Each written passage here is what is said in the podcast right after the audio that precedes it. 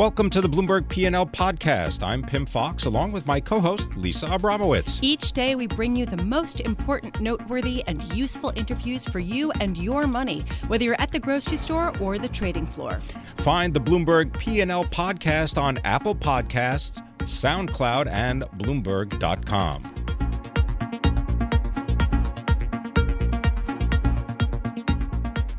Howard Marks, I loved your memo. Thank you for coming in. Howard Marks, of course, is a legendary investor in debt markets and across all asset classes, frankly, co-founder of Oaktree Capital Management. Howard, in your memo, you really outlined conditions that would necessitate being more cautious. Are we setting up conditions that are similar to what we saw in 2006, 2007, and that are precipitating a pretty big downturn? Well, Lisa, it's easy to say we are seeing risky behavior in kind, but I don't think at all in degree. I mean, the conditions of 2006-07 were exceptionally excessive and gave rise to, of course, the worst financial experience of a lifetime. Right. I don't think we're nowhere near in that territory now. Well, that's comforting. Yes. I mean, the private sector and especially the financial sector is nowhere near as levered as it was at that time, and they, in many cases, the leverage was used to invest in subprime-related mortgage-backed securities, and I don't think there's an analog to those now. Yeah. So I'm not saying that we're looking at that. All I'm saying, and maybe I didn't make it clear enough, although I think I did,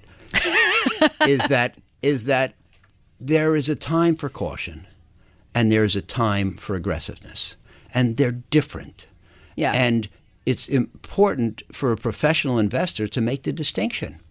And I believe that in relative terms, this is a time when one should emphasize caution over aggressiveness. And to be clear, even though you are saying caution, you're not saying, and you specifically said that you are not saying that this is a nonsensical bubble. Right. There is a high risk and valuations are high. Right. So how do you proceed with caution? Can you give us an example of a type of asset that would be an appropriate buy at this time? My point is that within each investment strategy, there are aggressive ways to pursue it and defensive ways to pursue it. An example, one of our activities is distressed debt. Yeah. The higher you are in the capital structure, the more dependably you make money, but when things go well, the less money you make. So do you want to be high in the capital structure and have a very high probability of making money, or low in the capital structure and maximize the return in good outcomes? And I would say that if in a time for caution, you would move towards senior securities, increase your probability of making money, decrease the absolute payoff when things go great. So you're willing to pay higher prices. Right. For better secured assets, even though the absolute return will be substantially less. Right. Well, what you call higher prices, I would say we're lower willing to accept lower prospective returns for greater safety. That's what it's all about. If the conservative investor accepts lower expected returns as the price for greater safety. There are times when that's highly appropriate. There are times when that's highly inappropriate. Our job is to figure out which this is. So I've heard a lot of pension funds in particular say that they are seeking returns and safety from this sort of ebullient environment in private debt markets. And there seems to be quite a lot of cash flowing into private right. debt. Has it gone too far? And is it keeping companies alive that perhaps shouldn't be? I can't say too far. It's gone far. The point is everybody says, oh, you should do this. We're the only ones who've thought of that. If everybody's saying you should do this because we're the only ones who've thought of it, then it's really obviously not as novel a solution as they're suggesting. So the idea of private lending is not undiscovered. Money has flowed in. I can't tell you whether it's an appropriate amount or too much. Clearly, the market is more competitive to make loans than it used to be. And when the market is more competitive, that implies lower prospective returns. I still think, however, that private lending is more appropriate today than buying public securities, because the public money can't get to the private lending opportunities. And I think that the public quest for high returns in a low return world has caused a lot of money to flow into senior loans and high yield bonds and so forth. And that is less true about the private debt market. But I'll add one thing. When you move away from public markets, which nowadays we kind of call beta markets, because the return, your return is determined by the return of the market in large part, to alpha markets, where your return is largely a factor of the skill of the manager, you are accepting a new kind of risk, which is substantial dependence on the skill of the manager. Which is different than being in public markets or being in an index fund. Right. You know, talking about index funds, you talked about the threat of all of the money that moved in, moving out in tandem. Sure. I hear a lot about cash on the sidelines, and I'm not sure exactly what they're talking about. I think to a large degree, they're talking about private equity funds that have all this dry powder lying around. To what extent will that cash on the sidelines buffer any declines? Well, it depends on where they are and whether the cash on the sidelines is shall we say, flexible. For example, we raised money for a distressed debt fund in the expectation that there would be an opportunity for distress, which has not materialized yet, admittedly. And we, you know, if there is such an opportunity, we're going to swing into action. We're going to put that money to work. This is something we've done in the past. Well, we hope to do it in the future. We hope there'll be an opportunity, and we hope to do a good job with it. But given the nature of the investment business, if let's say, to follow your argument, money flowed out of ETFs and they had to sell the high flyers that have done so well based on ETF buying, and they had to become sellers, and that drove them down. We couldn't buy that because we can't take the money we raised for a distressed debt fund and buy public equities. So, you know, in the institutional investment business, we talk about something called buckets. Which bucket is your money for? And our bucket is for private distressed debt. We can't take that money and put it into a different bucket, which is public equities. So if most of the dry powder is in private equity and private debt and so forth, anybody who says, oh, you know, if the market goes down, those private equity guys will just go in and buy them up, it's unlikely, because people don't step out of their bucket that often. So this is fascinating. Does that mean that there's more of a floor under prices of private debt, say, or distressed debt than there is for equities? Well, of course, the private debt or distressed debt guys would say, no, we're going to let it drop before we buy. But clearly, the more buying power there is on the sidelines, the more there's a floor, the less things will drop unremittingly. You were talking about how you don't think that there is the same degree of leverage at investment banks that there was leading up to the 2008 crash. I am hearing more about leverage being used by hedge funds, in particular to buy equities and investment-grade credit. How concerned are you about this? Have you been hearing about this? The willingness to use more leverage after the market has risen, making people feel good, is indicative of, in my opinion, the need for caution. If people are using leverage today who didn't use leverage 5 years ago, well, is today a better buying opportunity or a worse buying opportunity? Is it safer today or riskier? I would say it's a worse buying opportunity and it's riskier. So why are you using leverage today that you didn't use 5 years ago? The answer is, given the low prospective returns in all markets, it's hard to make money today. So more and more people resort to leverage. Leverage does not make an investment better. It only magnifies the results. It magnifies the gains if there are gains and losses if there are losses. And so the question is, why would you use leverage today that you didn't use 5 years ago? That's a good and valid question. By the way, you know, in Las Vegas, Lisa, they say the more you bet, the more you win when you win. Now, you can't argue with that statement, but any intelligent person should see the fallacy. You were talking about the private equity and the cash being raised. I'm wondering, we have heard about the record amount of money, new record funds for buyouts or private debt. Do you think that the worst case scenario for these is that returns will be much lower, or that it could potentially be even worse than that? The most likely negative repercussion is that returns will be hard to come by and maybe lower than investors have in mind. There's always the possibility of negative returns, but that would require something nearly cataclysmic. I think that in 2008, when the global financial crisis was raging after the Lehman bankruptcy, I believed that the private equity funds in general, the funds of 2005, 6, 7, maybe 8, were looking at the prospect of losing money. It happens that the government did a great job of bailing out the financial sector, which reopened the credit window, which enabled those companies to refinance their debts and push them off. And also, of course, the government's bailout brought back the economy and brought an end to a significant recession. And the combination of those things meant that those funds will now have moderate, I believe, high single-digit returns. And everybody will say, oh, not so bad. And the returns on those funds will not be bad.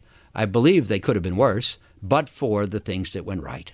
So talking about returns, lastly, I want to touch base with you on what you expect to be appropriate expectations for returns for, say, pension funds at this point. What's an appropriate target? If you walked into a pension fund today which had no investments, and you were given a pile of cash, and you invested today intelligently, prudently, but not shrinking from risk, I think you could expect to make something in the vicinity of 5%. In the coming years from today, if you take more risk and everything goes right, you'll make more, and vice versa. The problem is most pension funds need 7.5 to make the math work, to make today's assets turn into enough to pay tomorrow's benefits. And I think that making 7.5 from today will be quite a challenge and will necessitate two things: substantial risk-taking and good outcomes. Which means that there is a bigger risk of negative outcomes and much lower than even 5% returns. To respond to the Las Vegas people, the more you bet, the more you lose when you lose. So you can't have it both ways. And I think that most investors see that today's low return environment necessitates substantial risk-taking. But substantial risk-taking, if it runs into bad outcomes, will lead to disappointment. That's all we can say for sure. Howard Marks, thank you so much for joining us. Thank you, Lisa. Howard Marks, co-founder of Oaktree Capital Management.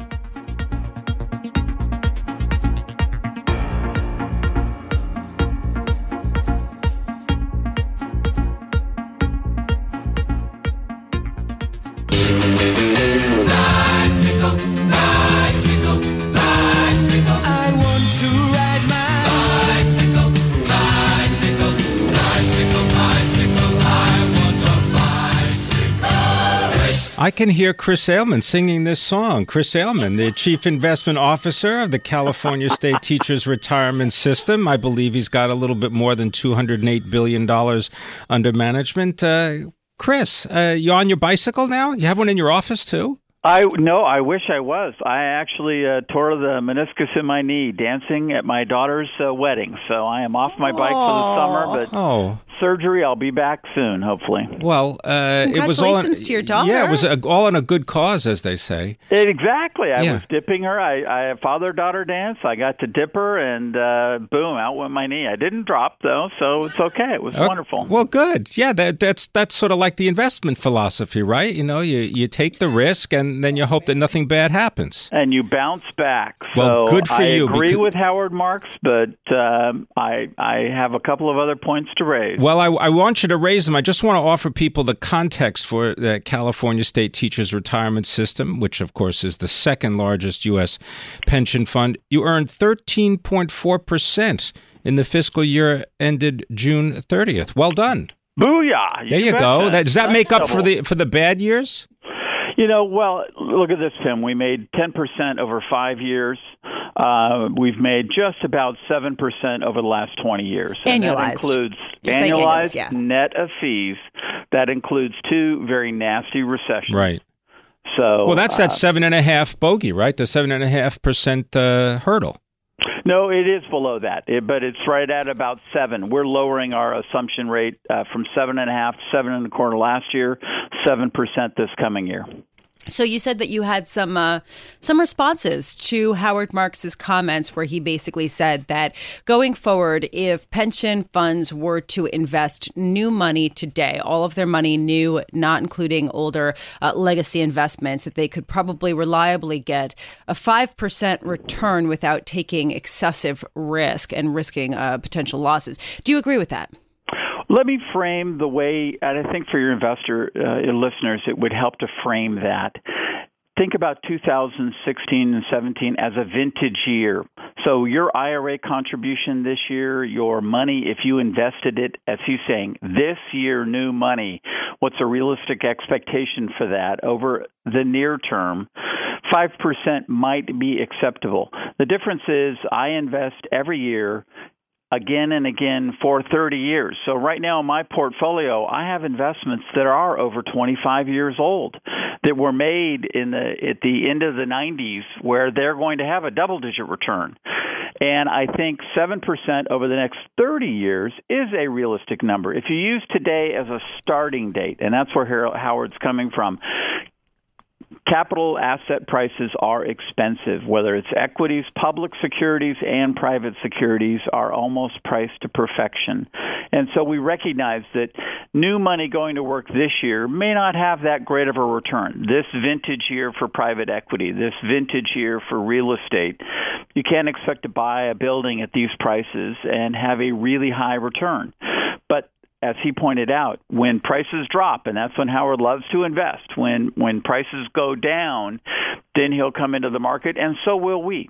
I often say we're countercyclical. We have 30-year money. We don't have to buy at the top. We can wait and be patient and look for lower prices. And that's been a big discussion of my staff. I was just with a group of CIOs up in Canada last week. That was our key discussion, was asset prices being priced to perfection. How much dry powder should you hold back? How cautious should you be? Well, so how much dry powder are you holding back? Well, right now we're over 2% in cash, and my staff met last week and is talking about potentially raising that. We've been taking profits, Lisa, in this U.S. equity market since the start of the year. Every time it hits a new high, we just shave off a little bit of that profit. We've been putting that in Europe and in Asia, but also building up our de-risking assets that do better or hold value when the markets go down. So those assets didn't do well last year because the market was up so strong. But we're trying to balance that portfolio. You've heard me say year after year to the listeners, it's all about rebalancing your asset allocation. Don't let your equities run. Rebalance into the less risky assets. And I think that's what Howard's saying. Well, Chris Ailman, you know, you spend a lot of time listening to pundits and experts, and you know, you read all the reports. I mean, what you're proposing sounds pretty reasonable, and you don't necessarily need a PhD to figure this out, or do you? No, you don't. I listen to you. You're the pundits. The experts. Don't do that. You know that. I listen to you. I ride my bike to work sometimes, and I listen to you guys. So, and I hear. And you're right. But my point is, every time you ask someone when to sell, no one ever has an answer. Oh, exactly. But look at the sage advice from people like Warren Buffett. You buy when everybody is nervous, and you sell when everybody is greedy. So right now, things are priced to perfection. But even as Howard, he put out a newsletter last week where he said they're at it again. But he admits he's often early. We're in the late stages of this economic expansion, but it could last for another year or even 2 years. Okay. You don't know when it will crack. So let's talk about that, because we have heard from some pensions, particularly in Canada, they've been investing directly in companies, buying them directly, basically competing with private equity companies. I know that CalPERS is considering doing the same. What about CalSTRS? We're looking at the idea of teaming up with people. We don't think we want to start from scratch. We want to team up with people that are already in the marketplace. And this is part of recognizing, as Pim was hitting me with, lower return environment. We can make a return out of private equity, but if we can reduce our costs a little bit of investing in private equity, that enhances our return. So the idea of going and buying mid-sized companies directly instead of the old 2 and 20 private equity model is much more attractive. And we've recognized the spread in private equity has come down. You're not getting 300 basis points or a full 3% over public stocks. You're probably only getting 150 or 1.5% over public stocks, but you're still getting a premium over public markets. Chris, just quickly, is the investing environment for, let's say, environmentally friendly companies or companies that respect the environment and so on, socially responsible, is that a key theme, or is that something that was just a buzzword and has gone away? Pim, I think we're going to see today and into the future, I would describe it as managements that actually think bigger and broader than just the risks that appear in the next 90 days, managements that look out 3 to 5 years and think about a broad section of material risk to their business. Those companies are going to outperform other companies. Says the man who rides his bike to work. Chris Ailman, always a pleasure. We love speaking with you. Chris Ailman is Chief Investment Officer of the California State Teachers Retirement System with more than $200 billion under management. It's based in Sacramento, California.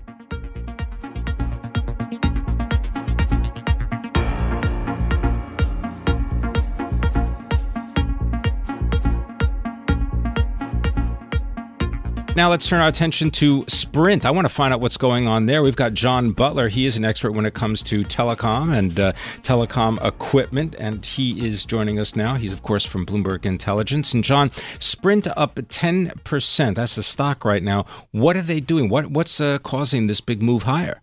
Well, Sprint did okay in the quarter. You know, it was steady as she goes. Frankly, you know, they always do a very good job about sort of managing investor expectations and giving people the sense that they're righting the ship. And they are, but it really is a cost-cutting thing for them more than a top-line story at this point. What I think is driving the stock up is CEO Marcelo Claret was asked about potential combinations, mergers, charter, yes. And he told people to expect something coming soon. In the near future, I believe was the term he used. What are some of the possibilities in John Butler's mind? Before I answer that, yeah. I'll just say I hope he's right. You know, Sprint has been on the block for a while. SoftBank, and in particular CEO Masayoshi owns 80% of Sprint, and he has really tried to monetize that asset for a long time now. So tried to sell it. Yeah, and it feels like a house that's been on the market a little bit too long. You know, it begins to get people wondering as to... It's aging. What's really wrong there. But, you know, there's a convergence now happening between cable and telecom, or it's looming more than anything. You see AT&T buying Time Warner, getting into content. Verizon has shown interest there through AOL and Yahoo, both of which have a lot of content. And there's been talk that they're kicking the tires in media land. So, you know, the potential for a cable company to buy Sprint or Sprint to buy a cable company has been high on the rumor mill. You know, there's, again, potential. There's bundling potential there, right, where people can buy their wireless, their cable, their broadband, all from one provider. Yeah.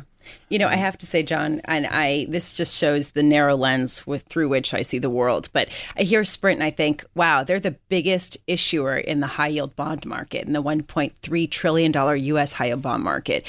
They have more than $24 billion in the main index that people track. And this just makes me wonder, I mean, first of all, would any buyer have to assume that debt and how much of an obstacle is that to purchase? And second of all, if it doesn't fall through, is there a chance that Sprint could go into a spiral and sort of fail to pay the mounting interest payments that it owes? Well, I'll start by saying, thank God I'm not our credit analyst. We have a telecom credit analyst named Steve Flynn who knows the details better than I do. But I will say if someone did acquire Sprint, they would probably have to acquire that debt. And I think Sprint is on a track now where they're sort of out of danger in terms of making those payments. Things can change overnight in telecom, as we all know, but based on the current trajectory, I would say they're in pretty good shape for now. Apple, the earnings are coming out. Yes. What do you expect? You know, the current quarter doesn't matter. People are really, all eyes are on September, the September quarter, which is their fiscal fourth quarter. They have the launch of the new iPhones coming. And just to sort of set the table, we're expecting 3 new iPhones. So we'll get sort of a standard feature update of the iPhone 7 and 7 Plus that are on the market now. So the iPhone 7S and the 7S Plus. We'll have a similar screen, probably offer wireless charging, truly wireless or waterproof ports, and maybe a better camera. That's typically what you see. You know, those kind of feature upgrades are what you see with that sort of talk year where you just get modest upgrades. But it is the 10-year anniversary of the iPhone, and there will be hopefully a third iPhone called the iPhone X or the iPhone 8, as I've been calling it, which will be a much bigger device, rumored to have a 5.8-inch screen, no bezels or those little sidebars that frame the screen on the side. So they're going bezel-less, which will give you more real estate there. And, you know, there's been talk of component delays, and I think people are worried about that. John Butler, Senior Telecom Services and Equipment Analyst for Bloomberg Intelligence. Always our pleasure to speak with you. Thanks for listening to the Bloomberg P&L Podcast. You can subscribe and listen to interviews at Apple Podcasts, SoundCloud, or whatever podcast platform you prefer. I'm Pim Fox. I'm on Twitter @PimFox. I'm on Twitter @LisaAbramowitz1. Before the podcast, you can always catch us worldwide on Bloomberg Radio.